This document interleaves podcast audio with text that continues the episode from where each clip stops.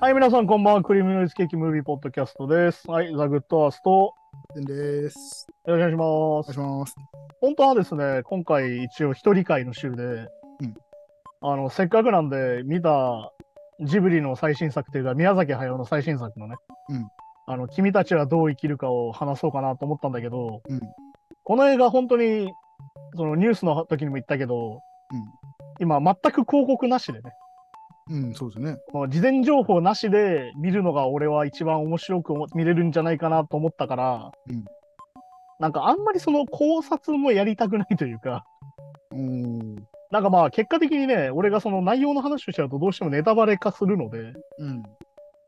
思ったんで、この話をしながらなんかいい方法がないかなと思ったので、うん今回ちょっとキャプテンに付き合ってもらってね、そうですね。まあその話をしようかなと思ってる僕はこの映画まだ見てないんで。そうだから見てない人と、どうネタバレせずに喋るかって話が喋る今回かなっていう。うんと思ってるんで、ちょっとそれを今回聞いてもらう形になるんですけども。はいはいはい。まあ、なんだろうな。個人的な話をすると、うん。俺は非常にこの映画気に入ってまして、うん。おー、はいはい。なんだろうな。俺今 36? で、この時も7なんだけど、うん。なんだろうな。宮崎駿というか、まあジブリの映画を見て育ったっていう意識もちょっとある。おー、なるほど、なるまあだから、まあな、まあだからこれも、まあまあ、これ本当マニア的なんだけど、ナウシカとかは別にジブリの作品とかではないんだけど。いや宮崎駿が作った作品をうん。ちっちゃい時いっぱい見てね。まあだからうん金曜ロードショーってやっぱすごいなと思ってて、あ、そうですね。うん。まあね、これはなんで金曜ロードショーでしかジブリをやらないのかとか、うんなんでネットフリックスでジブリ見れないのかとかいう話をすればまた違う話ができるんだけど、うん。あの制作に全部日テレがか挟んでますから、まあそういうことですね。えー独占契約してるわけですよ、ジブリはね。はいはい。っていうことで逆に言うと金曜ロードショーでしかジブリがやれないっていううん。ことだったりとかしてるんで、まあだから俺が本当にこの35過ぎで、やっぱり宮崎駿の映画をいっぱい見て育ったし、実際宮崎駿自体も、まあ、俺嫌いじゃない。うん。まあ偏屈おじさんだなとは思うんだけど、うん。まあす好きな監督なんだけどね。うん。まあどうですか？キャプテンは逆に言うと、ジブリの作品はどの程度見てます？そうですね。一番最初に見たのは、うん。多分トトロかな。ああ、トトロね。トトロ見、えトトロって何年公開でしたっけちょっと調べようかな。確か劇場で見に行った気がするんですよね、トトロね。トトロ、と今今調べてます。あ、88年だからみみあ、生まれてないですね。あ、そうか。でも、でも確かトトロかな、最初、ななんかで見たのは。はいはいはい。まあ、ちなみに隣のトトロは、あの、ホタルの墓と2本立てっていう地獄の2本立てでやられてまして、あ、えー、テンション難しいですね。気持ちの持ってきようが。だから実はもともと劇場でヒットしてるっていうのは、実はそんなにないんだよね、ジブリって実は。うん、えー、うん。だから大ヒット御礼ってなってるのは、実はそのもうトトロとか以降の、うん。90年代以降の作品なんだよね、基本的にそっかそっか。まあだから、はっきり言って、なんつうのかな、その、もののけ姫が一番、うんその、大ヒットっていう風になってるわけで、そう、多分劇場で言ったら、もののけ姫を最初に見に行きましたね、親と。うん確か。だからその親ともののけ姫の千と千尋見に行ったのを覚えてます。だから逆に言うと、宮崎駿の作品をこうさ、順番に見てってさ、まあ、紅の豚とかいろいろあるけど、うん。なんだろうな。もののけ姫以降のうん。宮崎駿の作品って、うん。めちゃくちゃ当たってるんだけど、うん。めちゃくちゃ何言ってるか分かんないとこないっていうのが俺の結構な感想で、ああ、まあ確かに確かに。面白いとは思うけど、何これっていうのが結構な印象なのね。そうだからストーリー的には、だから、ナウシカとか、さっきそれもジビじゃないかもしれないけど、ナウシカとか、うんもののけ姫とかの方がなんか、ストーリー的にはすごいしっかりしてる感じがして。まあ、ラピュタとかね。ラフター、そうラフターとか、そうそうそう。そうラピュタは本当に一番分かりやすい冒険探でさ。そうそう。だ千と千尋とかになってくると、結構、ぼやっとしてるって言言い方悪いけど、普通のいや一般の、そう思うね、俺も実際ね。そう一般の視聴者がするとなんかこう、おーんって感じな内容をこう話せって言われたら、ちょっと難しいかなみたいな。そう、だからなんか宮崎駿のね、作品自体が実は分かりやすくは全然なくて、うん。なんだろうね、ポニョ以降とかはマジで言っちゃってるなと思ってて。ああ、ポニョとかもよくわかんないですもんね。うん、なんか俺、ポニョ以降の宮崎駿、マジで決まってんなと思ってて、うん。まあ、ポニョははっきり言ってめっちゃアシッドとしての効力がめっちゃ強くてさ、ああ、まあ映像とかね。映像の効果としてはめっちゃアシッドだし、うん。もう内容としてはもうなんか死の匂いしかしないっていうかさ、うん。あの後半これ全員死んでるよねみたいなああ、はいはい。世界観だったり実はするから、でまあ、あとなんだろうな、宮崎駿の特徴としてはさ、うん。なんだろう、最後全部水で流しちゃうみたいな。もうこれはカリオストロからナウシカから全部そうだけど、うん。最後全部何かが来て全部押し流していっちゃうんだよ。ああ、それはまあ、わかりやすいのはまあ、もののけとかもそうじゃん。まあそうですね、確か最後、最後わーっと乗って、じゃあこれからどうするかみたいな。に。うん。だから結局宮崎駿の映画って、これからどうするよってとこで結構終わるのよ。君たちこれからどうするよみたいな。まあ、次元が終わって、確かにそそう。まあだから本当にわかりやすいじゃん。ラピュタも最後ラピュタが落ちて終わるからね。う。うん。まあそうですね、確かに。じゃあこれから僕たちどうしようかみたいな。うん。ナウシカもそうだよね。オウムを収めて終わっていくよね。まあまあそうですね、確かっていう話だし、っに。ていうことで、実は結構そういうものが作ってて、うん。うん。だから実は今回の君たちはどう生きるかっていうのは、うん。結構今までの宮崎駿としては君たちはどう生きるかだった気がするの。ああ、そうか、結構、そうか、こっちに投げかけてる的な、ちょっそう。で、そして、それの役割は実は、その指針みたいなものは実は示してくれてなかったと思ってて、と。うん。こうなっちゃったよねと。うん。全部押し流しちゃったよね。じゃあゼロになったけどどうするみたいなところで終わってた気がするの。うん。だけど、今回の作品に関してはなんかその先がある感じというか、おー。だからなんかそのポニョと、ポニョのぶっ飛び感と、うん。あと風立ちぬって映画も結構特殊な映画だと思ってて、それで見てないんですけど、風立ちの。ぬはね、マジでクリエイターの悩みみたいな話で、あ、へえ。まあだからあれですよ、あの、風立ちぬでその主人公が言う、綺麗なものを、俺は美しいものが作りたいんだってうん。言うんだけど、彼が作ってるのは何かって言ったらゼロ戦ですあ、よ。そうゼロ戦ですもんね。ってことはどういうことかっていうと、自分の作ったものによって人殺しが起きて、さらに、さらには国が戦争で負けていくみたいな話なんですうん。よ。ああ、まあそうか。要は、それって本当になんだろうな。まあだから、オッペンハイマーとかもそうだけど、いわうん。ゆる科学を進化させたりとか、うん。自分の好きなものを追求してって、うん。何か素晴らしいものを作ったことによって人が死ぬってことだから。っああ、まあそうですね。ていうのは結構なんだろう、ポイントとしてある話で、うん。で、宮崎駿も多分その意識があるんじゃないかなっていうのがあって、うん。なんだろうな、まあ、宮崎駿のね、その思想的に言うと、まあ、レフトハンド的なうん。人なんだけど、まあ、徳間書店っていう、そのもともと鈴木敏夫がいた会社っていうのは、はっきり言ってライトハンドっぽい会社なんですよね。ああ、そうなんですね。うん。要は、そこにお金出してもらって作ってるわけですよ、自分っていうのは。っうんうんていうののなんか罪悪感があるんじゃないかなっていうのは、まあ、いろんなとこから言われていてね。ああ、そういうこと、そういうこあと、はっきり言ってディズニーからも今お金が出てるけど、うん。ディズニーっていう人は何をしたかっていうのは結構、なんだろうな。あの人も結構問題がある人で、うん。その対戦当時、空軍力による勝利っていうアニメを作っていて、うん。まあこれ YouTube で無料で見れるんだけど、うん。あの、絨毯爆撃しろって言ってんだよね、東京に。っああ、へえ。ていうアニメーションを作ってるような人なんですよ。で、要はそういう人たちと組んで、俺はアニメを作ってるって意識が多分あるから、彼には。うん、なるほどね。それがまさにその主人公の堀越二郎の、うん。その美しいものを作りたい。でもそのせいで人が死ぬっていうのを、多分意識してて、完全に自分と重ね合わせてるんじゃないかなっていうのが風立ちぬなわけよ。あー。ああ、その葛藤なんだ。そう、だからまあ、だから俺は音楽だけやってたいんだって言ってて、結局、その社会がどうなっていくかみたいな話だったりね。うん。ことだったりする葛藤みたいなのを描いたのは風立ちぬだと思ってて、うん。ら逆に言うと俺、監督の最後の作品としてあれが結構、なんか最後っぽいなと思ってたのね。うん。なんか自分の生き様を晒して終わるみたいな。うん。だけど、その先があったっていうのが今回みたいなことで。っていうことなんじゃないかなと思って、今回の君たちはどう生きるかは、え。うん。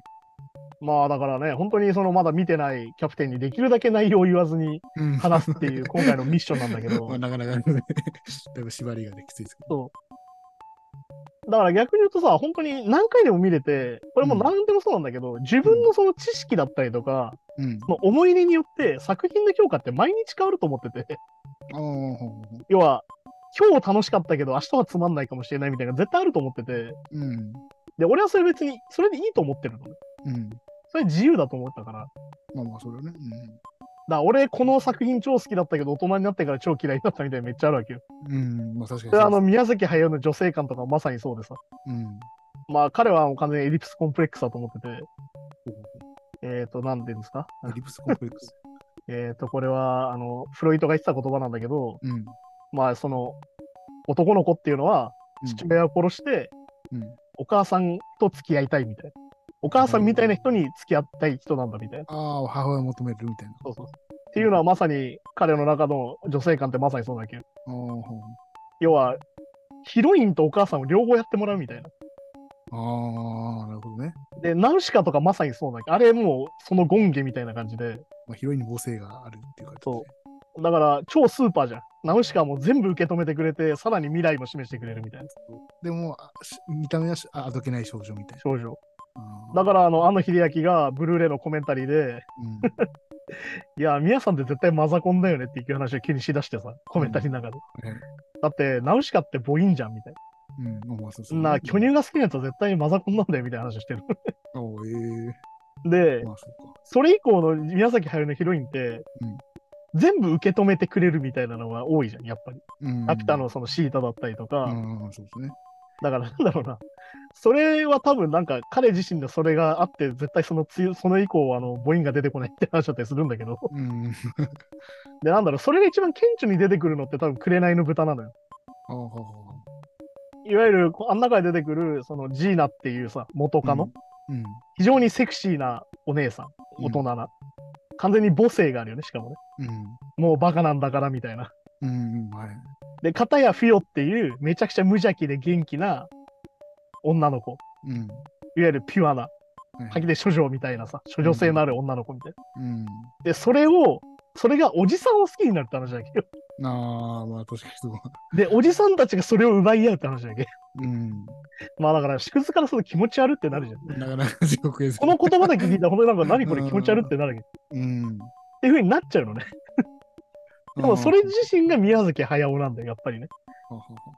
だから彼の女性の描き方っていうのは非常にその女性から批判を受けてるように、うん。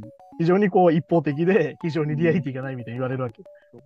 でも、でもある種でも日本人男性が好きそうなツボはついてますよね、なんかね。だから逆に言うと、これがまさに日本、だから俺たち世代の人たちがジブリを見て育ってるせいなのああ、そそのせいなのかな。そうか。って俺はちょっと思っちゃうわけ。いろんなアニメとかいろんな物語を見てて、いや、これ母ちゃんじゃんみたいな。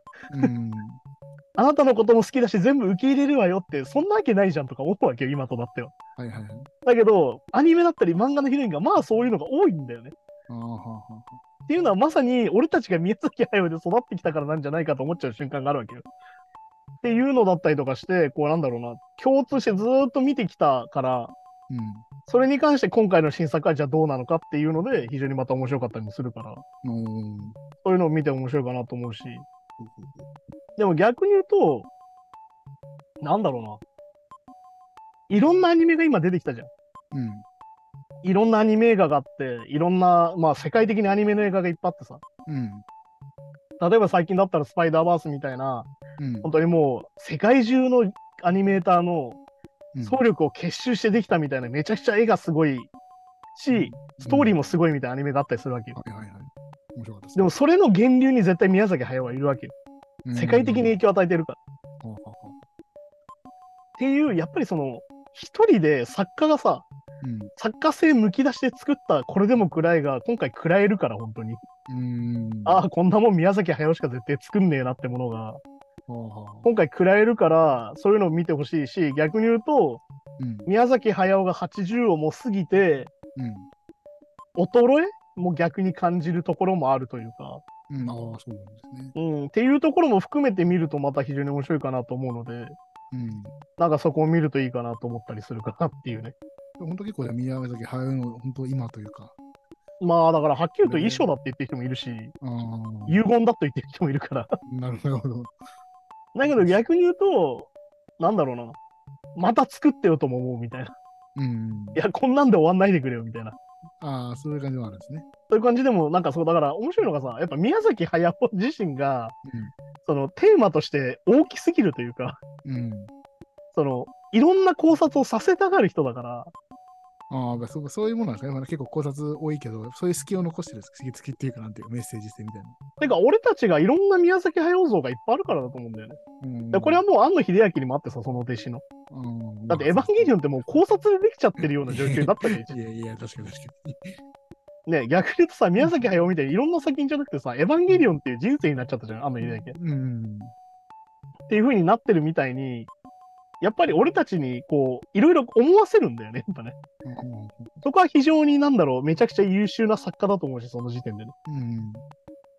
だけど逆に言うと、なんかまあ正解はないから、やっぱり考察に関しては。うん。なんかその、あんまり考察しすぎるとそれ自体の価値もなくなっちゃう気もするので、まあまあ、そうですね。確かだからさっき言ったみたいにとにかく見てくれってのはそういうことっていうか、に。うん。とにかく見たら絶対、まあ面白いっていうか、これを今これ見れてんのめっちゃいいなって思うと思うから、何か作ってる人はね。感じるものはやっぱあるんですね。いや、思うよ。2023年？うん。で、俺が作りたくて、うん。俺がやりたいことを、日本中の優秀なスタッフが集まって、作って、で、みんながさらに世界中の劇場でかけてくれて、うん。さらにくだらねえ宣伝とかは一切しないでくれるっていう。まあ確かに。そんな、おんぶに抱っこないだろってさ。まあ、で、一番クリエイターとしてはだから理想かもしれないですね。だ羨ましいんだよ。うん。はっきり言って。こんなことできるの羨ましいよ。だけどこの人しかできないよなんだよ、やっぱり。そう。やっぱそれは思うんだよね。いろんな宣伝を見ててさ。うん。やっぱテレビに一日中出て宣伝したりとかしてるわけじゃん、俳優さんとかさ。うん、いや、そうですね。クリエイターの人がさ。うん。わ新海誠がテレビ出てるよみたいな思うわけよ。ああ、まあそうですね。で、なので、全国、全国映画が回ったりとかね。そう。で、そしてなんだろうな。決してそういう人じゃなかったじゃんとか思っちゃうわけ。うん。だけどやっぱり。りね、もも求められるコメントはね、やっぱちゃんと言わなきゃいけないから。だから、なんだろうな。そこにやっぱ破壊願望があったりとか破滅願望があったりする人たちなわけじゃん、やっぱり。うん。まあだから、ね、新海誠もそうだけどさ、やっぱ最後、世界はぶっ壊しに来るじゃん。っうん。ていうところの共通点だったりする中で、いやいや、宮崎駿がこういうことするからさ。そう、確かにね。いやー、羨ましいなと思うよね、単純にね。そうか。まあ、そういう意味でも確かにな。いいよな。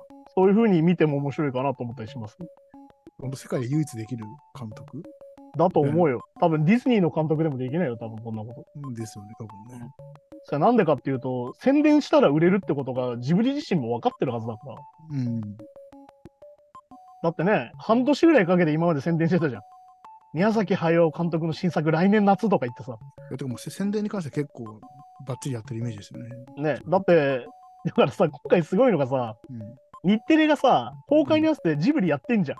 うん。うん。あ、そうそうそうそう。なのにさ、CM もないんだよ。そうそう。だだそうですね。だからそのジブリ公開記念で3週間、3週連続とかでやるじゃないですか、大体。いやだからすげえなと思ってさ、やってはいるけど宣伝はしてないんだ。やっぱね、俺、エンドロールにちょっと感動しちゃうんだよね。企業協力がどこもないっていうさ。ああ、そこそこ宣伝してないからとか。電通とか日テレのロゴが入ってないんですよ。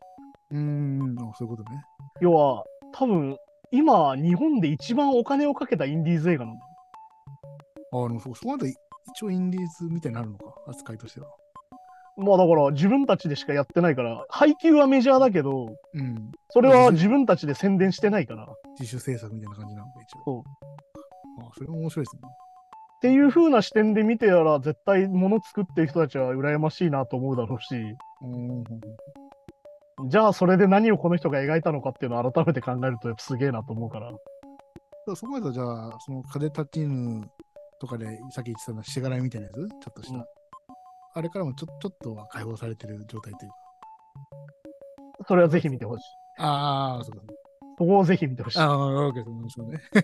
そうはうん。君たちはどういうか、確か原作あった原作あるね。そそそれには沿ってる感じなんですかその結構違う感じだから何にも関係ない。あ、でもね、なんか、なんか、僕のイメージだと、魔女の宅急便とかって結構原作と違うっていうじゃないですか。てかね、宮崎駿ってうん。特徴として言うと、あの原作を改変する天才でもあって、うん。ああ、そうなんいや、原作こんな話じゃないやんが結構あるの。あははは。それはもう全てそうで。うん。まあだって、風立ちぬもそうだし、てか、この人死んでないじゃんとかも全然あるし。あ、そうなんだ。そういうの。だから、風立ちぬのがすげえのが、実際の人物の話なのに違えんだみたいな。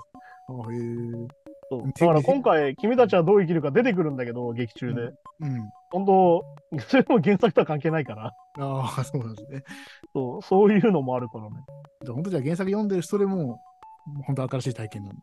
見に行くまでわかんないん原作読んで、原作だと思っていったら、本当に金回戦になる可能性がある。ああ、そんぐらいのやつ。あてかもう何にも関係ないから、本当に。あ、なるほど。まあ一応関係あるといえば関係あるんだけど、うん。その物語の本質は本当に関係ないので。そうかそうか。そのその原作のメッセージとは全然違う。そうそうそう。えそういう風に見るとまた面白いし、えうん。その、やっぱ宮崎は考察がすげえからさ、うん。なんだろうな。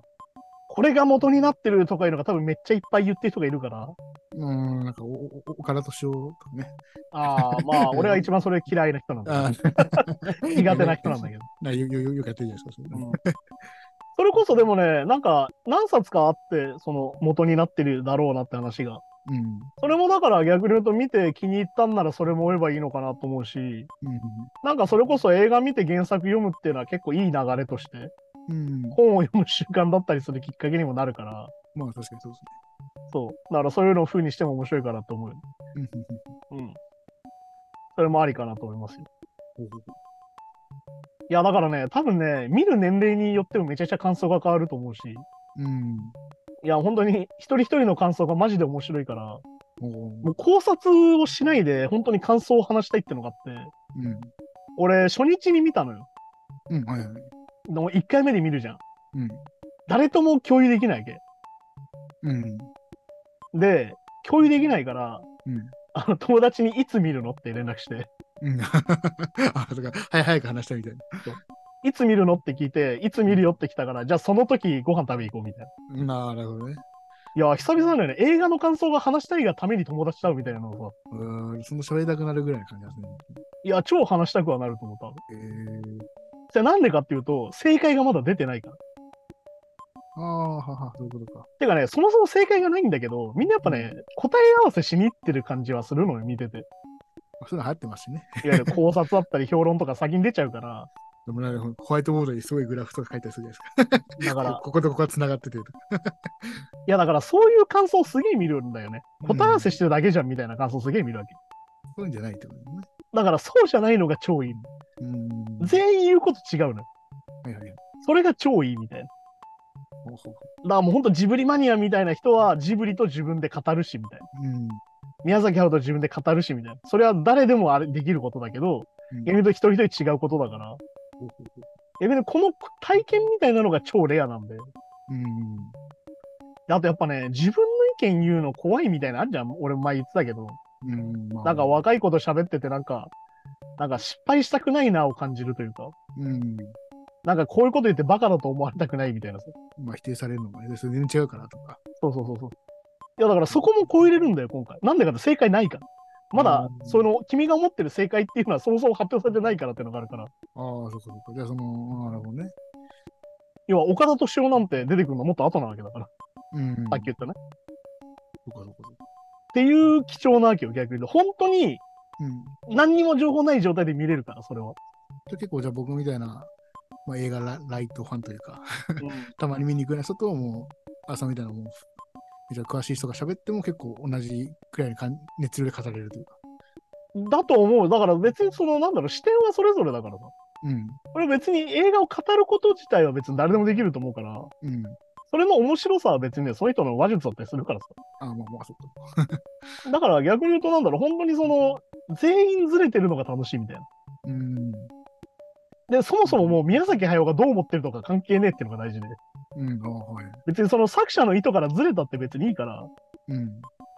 ここはなんか、その単純に、その意見を交わし合うことの大切さを感じるってことなんだよね、逆にとね。うん。逆に日頃だと、やっぱりさっき言ったみたいな答え合わせしに行っちゃう人もいるし、うん。どうしても誰かが言ったことを意識しちゃうってのは、もう、もう俺も含めてそれを気にしないのは無理だから。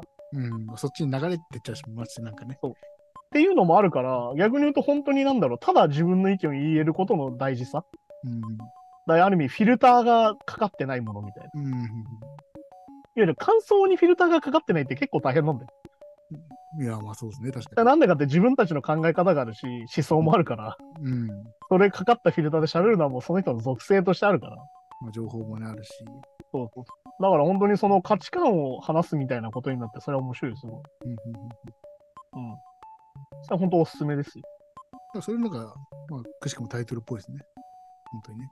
いや、だからね、本当に見終わってから、じゃあこのタイトルは何だったのかなって思うと、またそこで30分ぐらい喋れる ことなんだね。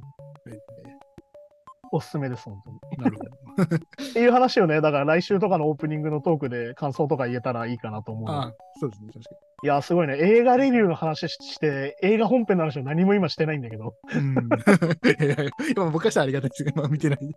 まあだから、あの、宮崎駿と僕みたいなね、うん。そう、そういうね、そういうので、まあそうですね、僕もだって、言う,、まあ、言うたらそんなジブリファンでもないんですよ、正直ね。うん、めちゃくちゃ好きとかでもないし、見見ない作品も何個もあるんですけど、まうん。あ、それでも、あ、そう、この時この時見たなとか、しゃ喋れるぐらい やっぱあるから、それすごいですよね。いや、逆に言うとこんな監督多分他にいないから。うん。まあだからね、逆に言うと今しかないものだから、ぜひ今食べてほしいなって話で。そうですね。うん。それはぜひおすすめなんで、ぜひ見てくださいっていう感じですかね。はいはい。はい。じゃあそんな感じで今週もありがとうございましたですね。映画本編の話ほぼしてないんですが、まあそういう感じで。そうですね。逆に言うと、これぐらい話したくないぐらい見てほしいってことなんで、うん、あ、そうです。あなるほど。はいそういう感じで思ってくれればいいかなと思います。うんじゃあそんな感じで今週もまたありがとうございました。また来週です。さようなら。さよなら。